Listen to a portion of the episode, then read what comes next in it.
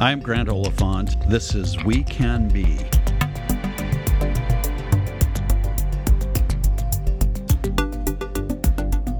Our guest today is Alisha Wormsley, an interdisciplinary artist with an anthropology background who found national fame this past year with a billboard installation that stated simply, There are black people in the future. Alisha has taught, filmed, observed, and created all over the world. Her art aims to tear down boundaries of forgetfulness. She is a science fiction fan, a teacher, a creator, and a visionary who plays with our understanding of time, identity, and place in ways that spark new conversations and exciting new conceptualizations of who we are. What I am really burning to talk about today is okay. a controversy about there are black people in the future. Uh-huh. Your work that generated national conversation. But before that, I want to okay. I want to just talk a little bit about you as an artist and you as a sci-fi fan because mm-hmm. I think mm-hmm. that's so fascinating. and as somebody who grew up addicted to sci-fi, I want to explore that a bit too. But can you just talk a little bit about your journey into art? How did you come to be an artist? That's a good question. My mom inspired art and science fiction duo. You know, those are things that she was really into. And I grew up going to the Carnegie Museum of Art almost like it was even our babysitter, I mean, we had a single mom, so she would drop us off at the museum and say, you know, stay together and oh. I'll pick you up in a couple hours. And I went to art camp there. Mm-hmm. And, you know, we're always like making crafts. Mom's very much like Martha Stewart. Like she just like sees things and she's like, let's make that. So you grew up in so a maker home. I grew up home. in a maker home for mm-hmm. sure. Yeah. And also, my grandfather owned a lot of properties in Coraopolis and Ambridge. And we would work for him in the summers and like build things and clean houses and like I learned how to use my hands and um, make what I wanted to make. I loved art in high school. I took a lot of great art classes. I had a great teacher, Chris Fetter, who I went to Winchester Thurston, and he was a great teacher. And he even told me, like, Alisha, you should think about going to art school after high school. And I was like, oh no, I, I know art. I'll do something else, you know? And like, I thought, like, I had achieved like everything I needed to achieve in art. And so I started school pre med. Mm. That didn't last very long. And then I got into anthropology. And I was very influenced by Zora Neale Hurston, who wasn't just an anthropologist, but she was also an artist and a playwright and a performer, just kind of everything. And so I started using photography to document culture. I was very into hip hop also. So a lot of my like research was around hip hop. And then I got a gig photo documenting a mural conference in Cuba. My roommates were muralists. So I went to Cuba in 2001 and it was amazing. And I was around artists from all over the world. One older artist from Spain actually said to me, "You know, Alisha, you're an artist. What are you doing? Like, you should be making art." Like, that's so, so great to have somebody affirm that. Yeah. So I was like, "You're right." you know, oh, like oh, I, I should make art. And so, because I had these artist roommates, and we like just started making work together, and I was making collages, and I started thinking about like the stories that I was so interested in, the mythology and the science fiction of African American culture of the diaspora. I just started making work around that. Did you see that as an act of courage to decide, yeah, I'm going to make art? Because I think, first of all, it's a gift to have somebody in your life tell you to pursue a passion. So that's Absolutely. great. Mm-hmm. In my deep inner soul, I'm a writer and I love to write. But I did not have the courage at the stage of life where you did to say, right. I should go do that for a living. In fact, if somebody had told me that's what I should go do for a living, I'd have invented a thousand reasons why I couldn't. So, right. did did you see it as an act of courage to just decide, yeah, you're right, and I'm going to do I that? I didn't. I actually, I mean, I'm going to go back to my mom. Like, she just really told us we could do anything we wanted to do. Like, mm. she was just very encouraging. It just all kind of made sense, and I just started doing it and I didn't really feel like the struggle right, or right. even that I needed to be courageous until a couple years later when I was started to like support myself. and real, oh, and that's when it settled. that's when I was like, oh wait, am I doing this or should I go yeah. back to medical school? At that point, it had you though. Yeah. So you're you come from a maker home. You've been exposed to a lot of different influences. You encounter people in your life who tell you to pursue your gift. But then there's also this part of you that is a sci-fi fan, oh, yeah. and that's part of your DNA, it seems too. So, how did you come by that interest, and how has it influenced um, your work? I don't know. They're just like the movies I watched when I was a kid. And also, you know, like the house I lived in. Like my brother is like totally into Marvel and comics and all of that. And we like as a family like watched Dune and and, um, right. and like a classic. Yeah, yeah, and like all of those even fantasy realm films, we just we watched them like as a family and it's just kind of in me. And then yeah, I mean, the first Octavia Butler book I read was my mom's. I just like picked it up from her stack of books. You now describe yourself as an interdisciplinary artist who tears down boundaries of forgetfulness. Mm-hmm. And I'm wondering if you can break that down for us, what that means to you. So I read this book my first year in college called Sanctified Church, which really inspired me to study anthropology. And in the book, Zora Neale Hurston did a study of religious experiences of African Americans post emancipation. And she recorded when people would speaking tongues. And she found traces of African dialect in those recordings.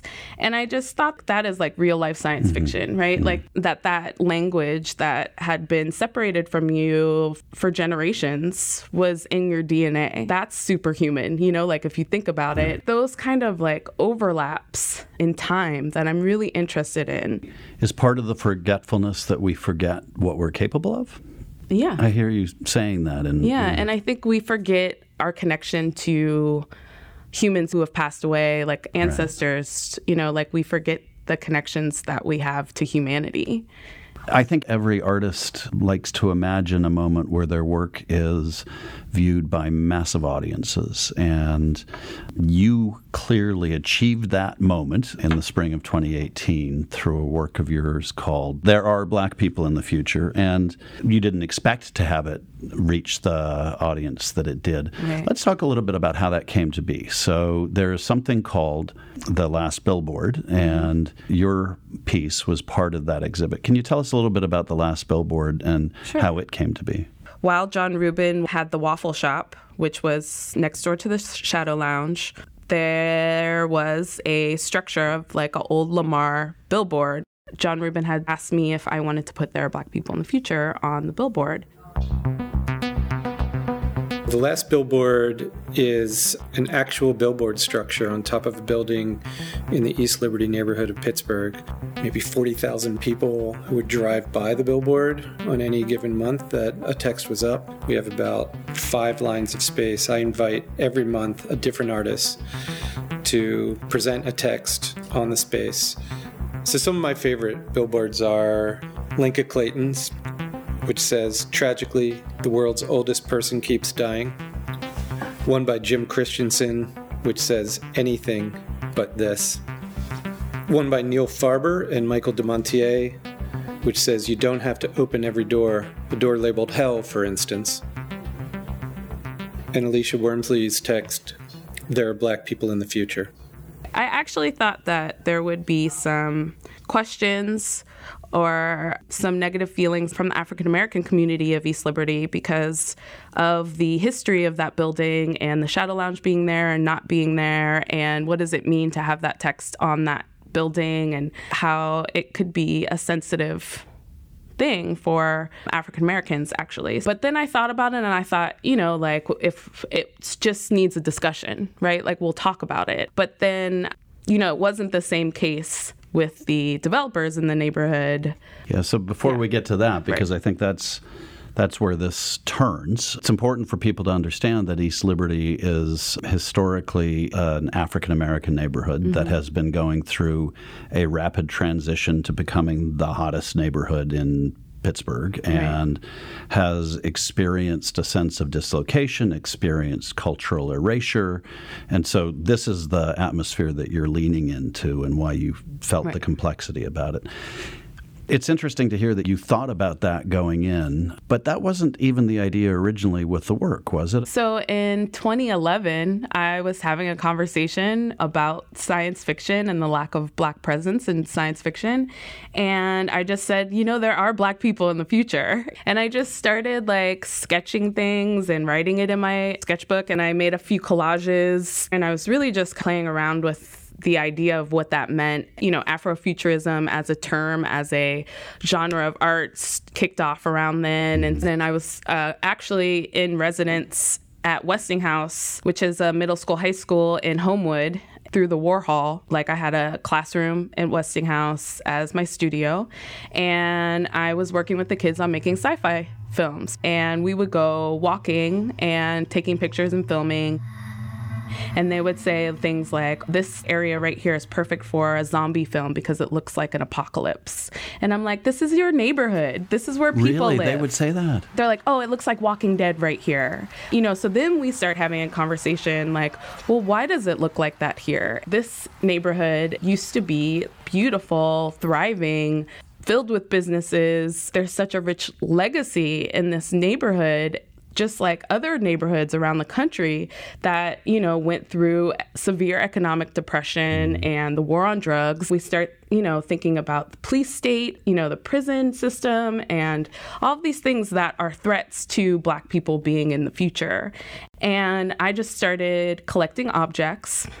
I would print there are black people in the future on these objects. So this idea is expanding into like a metaphor for what's happening in our country. And I'm printing these objects and I'm encasing them in resin almost like I'm an archaeologist or an anthropologist kind of making an archive of this neighborhood, of this civilization. Yeah, and I showed that work. The work was written about by art critics and Afrofuturist writers, and uh, was in two books about Afrofuturism. And this is like 2013, 2014. And I mean, there was an installation in the Homewood Coliseum for a year and a half. You know, so I kind of like was done with that work actually, Right. and so you were ready to move on. Yeah, I'm which like, is one I of had moved on, which is one and- of life's little ironies, Yeah, right? and then- so we'll get to what Yeah. happens next then, because I, I just want to make sure that I have something right, because it strikes me as I listen to you that there are two messages in there are multiple messages, Right. but there's a sort of core message to the black community about not accepting a diminished view of the future. Right. Uh, and then there's a message to the white community about stop erasing us. Is that a fair characterization, would you say? I yeah, I think so. you can see Or why. not even stop erasing us, but you can't erase Uh, us. Got it. I certainly can understand why, when this piece of art goes up on the billboard, folks in the black community would feel some ambivalence about it in the context of the dislocation that they're already experiencing. But then something else happened. Describe for us what happened next. I guess the billboard had been up for about three weeks. And it seemed like everybody was very supportive of it. I got a lot of people telling me how awesome it was. Jon gave me a call and said, you know, I got this email from the management company. There are some questions or some concerns about the text, and they want me to take it down.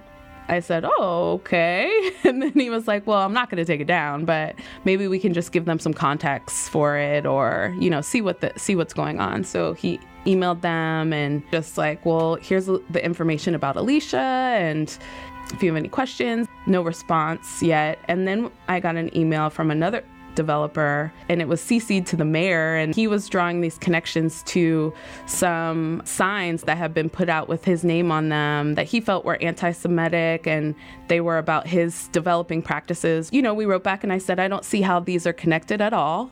They're completely separate. Like this is just art. It's text on a billboard. It has nothing to do with you. And But he took it personally. he took it personally and then i said i'm happy to have a conversation about this like maybe we should have a community conversation then that kind of fizzled. But then there was another email from the management company from the owner of the building that said i want you to take the text down. And so i think we sent one more very kind email and she cc'd carnegie mellon who actually is the leaseholder and said take it down now. And was there an obligation to take it down at that point? There was a clause in the lease that said if there was something political or offensive, the owner of the building could demand that it be taken down. Okay. But in I think 11 years, she'd never once said anything. And there were messages about the war in Iraq, about Palestine. This is this is exactly what I was hoping you would get at because this is the piece that felt the most crazy in this whole exchange was that the criticism was that it was a political statement that Right. there are black people in the future. Were you prepared for the intensity of media focus that followed? No, I wasn't. So I was like, oh, whatever, you know, like people are going to be mad Right. that it was taken down. And I didn't think it would be like this huge media frenzy and, you know, get national attention. Neighborhood tensions have been simmering over gentrification in East Liberty, but boiled over with the removal of this billboard. The landlord of the building demanded that it be taken down after she received complaints. If you're afraid of a sign that says that there are black people in the future, you have to reflect on why you're afraid that there are black people now, because we are here. We believe that East Liberty Development's past and current support of questionable and discriminatory development prove, prove that its current mission, philosophies, and priorities do not reflect those of displaced residents, nor we believe those of the majority of current East Liberty residents. It was conclusively proven when its board and executive director found troublesome and problematic a simple sign that stated a simple truth.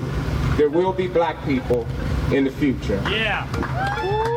And so many Pittsburghers protested the removal of the text. Office of Public Art made like an official statement that they supported the work. There was so much support within the Pittsburgh community that was awesome. But then you just think about like the things that are happening right now. Like, I mean, the way that people reacted to Black Lives Matter movement for Black people to just claim dignity that humans should have is threatening. How did that feel when they told you to take it down? I felt extremely vulnerable and there was a lot of anxiety, just questioning like if I had done something wrong, even putting that up. And then, I mean, that was quick. It hurts your feelings to like, Right, right. like take, you know, like for someone to say something you made is bad.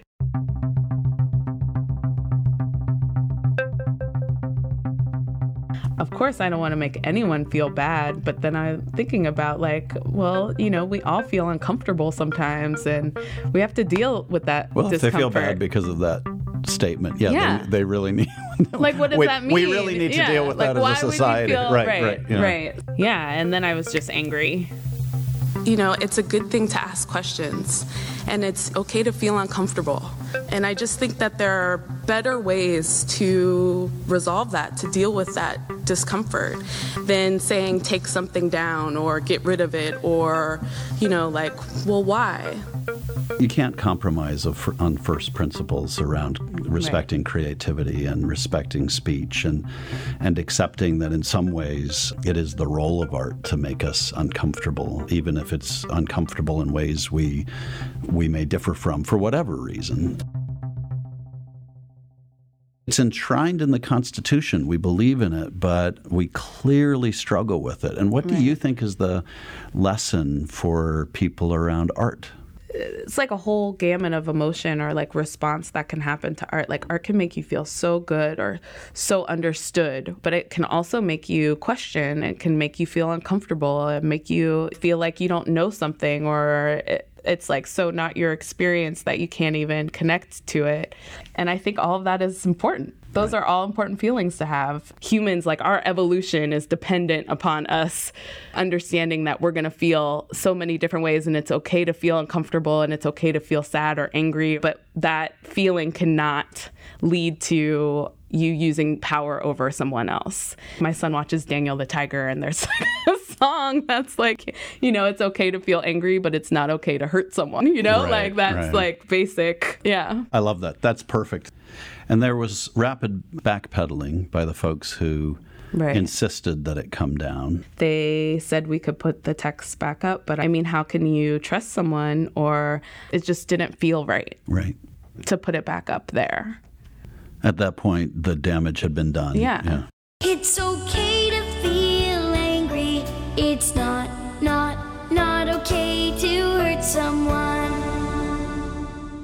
One expression of your art is that you have said to people that this is a phrase they should use, they should take it, Absolutely. they should employ it. So you've not attempted to own the phrase, you've wanted to share it. How does it feel to give something away like that? It's, it's interesting to me that it's even like an an option that I own it to give it away, you know, like it's language, it's a sentence, Right. you know, it's a fact. It's like, Right. it's more powerful to share it than to say, like, this is just my art. When we had the community meeting at the Kelly Strayhorn Theater, it just felt like this is like such a metaphor for how people feel, you know, like they've been removed Right. this billboard, this text being taken down is nothing compared to like people existences being changed and the neighborhood that they grew up in is not their neighborhood anymore. That's a problem. Right. Is the context for this purely what was going on in the neighborhood or what's going on in the country, what the who the president is and what he's saying? I mean, when you try and interpret or pick apart what this moment represents, I mean, all of those things, I think, you know, this is like a transitioning time for this country, and there's a shift happening. And that shift is happening because people are speaking up, because they're taking a stand, that they're, you know, deciding that things have to change. yeah. it would be totally unfair of me to ask you to explain white people, so I'm not going to do that. but but is it did- you probably know better than me. Well, uh, that's why it's totally unfair. But I'm just wondering, when, why, in your opinion, sitting as the artist who promulgated the work, do you think people find it threatening just to say that there are black people in the future right now? Why is that a controversial statement? There's a very deep rooted history of genocide and just torture that has not been addressed and not discussed or worked through. And there's like this legacy of guilt, and guilt is connected to fear and it's connected to discomfort. And it is unfortunate and something that needs to change. And I also think, not even just like in white culture, but capitalism, there is this conditioning of there isn't enough for everybody. Hmm. And I think that's like a huge issue in this world. And the zero sum game psychology, where the pie is only so big and we can only divide it so many ways. Right. And there's like an ab- that's ridiculous. There's an abundance of resources on this planet that is there's plenty for everybody. Mm-hmm. Yeah, make more pie. yeah, make more pie. You know, and we're just still in this structure of like a monarchy where there's like a very small percentage of people who have so much Mm-hmm. and everyone else is just like fighting for the rest and that's an illusion. You know, what's interesting about you also is that you have studied all around the world and taught all around the world, which I'm very jealous of, by the way. what did that global perspective give you as as an artist dealing with that moment? definitely just like seeing the different perspectives, different experiences that have these similarities but are, you know, their own experiences. And I think learning about how the United States is not the center of the world is a huge lesson. And also just seeing like the abundance that this planet has. And people are kind of conditioned to thinking that there isn't also just like the human experience like i just love like going places and seeing you know like going to south africa and you know seeing older women do the same things my grandmothers do there's just like these overlaps in our consciousness and our humanity that are beautiful You know, it's interesting. We're living in a time where hate crimes are up, and it feels as though racism is newly ascendant and mm-hmm. anti Semitism and all kinds of other isms. And yet, it feels as though there's more receptivity to art like yours than there has ever been before. Do you Yeah. do you feel that? Yeah, I I actually think that it's hard to change, right? So people are kind of holding on to this hate. And so I think that is like kind of a natural thing that happens in this progression because I think we are like on both sides expanding so much with letting people be who they are. Right. It's beautifully said.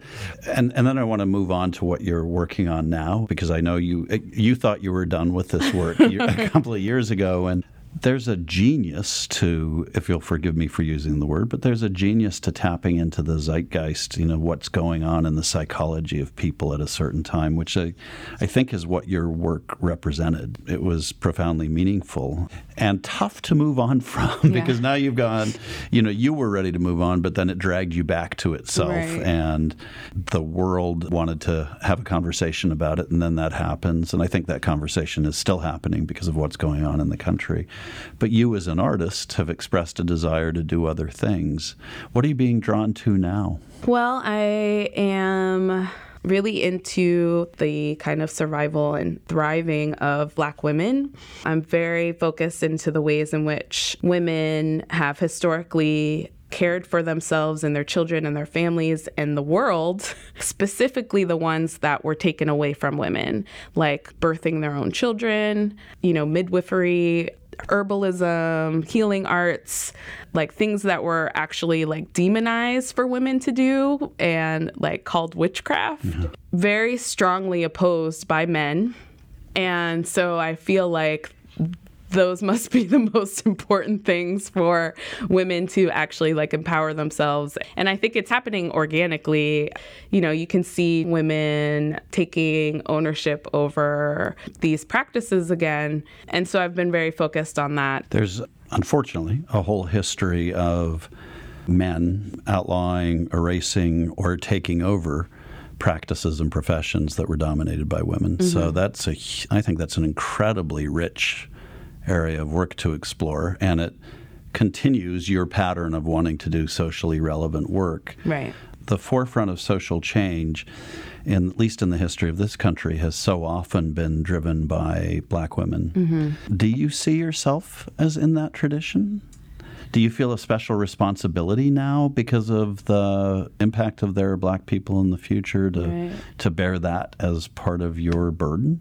It's not a burden. I definitely felt a responsibility to do more. You know, I'm not really like an activist. That's a skill and like people work very hard at that and that's not my role, but I do feel like my work is active. So I wouldn't be at all protests or things right, like that. Right.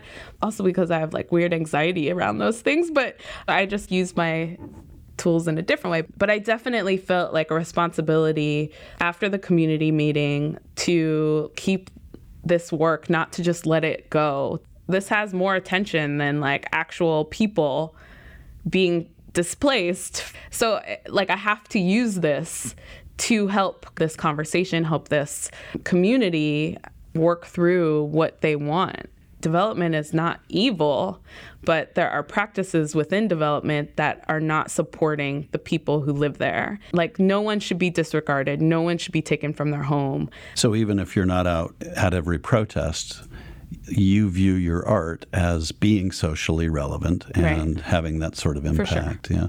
You know, not everybody wants to be an artist, but I think so many people who will listen to this podcast struggle with ways to be doing meaningful, relevant work um, mm-hmm. where they can express who they are in a way that improves the world.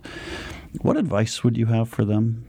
What advice made I tell the them to go to medical school. No, I'm just kidding. I, uh, I'm like, uh, my mom told me like you can do anything you want to do. And like it matters because you matter. There's room for all of us here. Just like what i said about the resources of this planet it's also the same with like our gifts and our spirit. Like we're all here. You know whatever you do matters because you matter I love that phrase. It matters because you matter. The name of this program is We Can Be, and I love to oh, cool. ask our guests to conclude that sentence the way that they think it should be concluded. Uh-huh. We can be what? We can be anything. Fabulous. Yeah. Fabulous. Alisha Wormsley, uh, this has been good for my soul. Thank you. it just feels you. so uplifting to talk to you, and I've enjoyed it. Thank you so much Thank you. Thanks for having me. Yeah.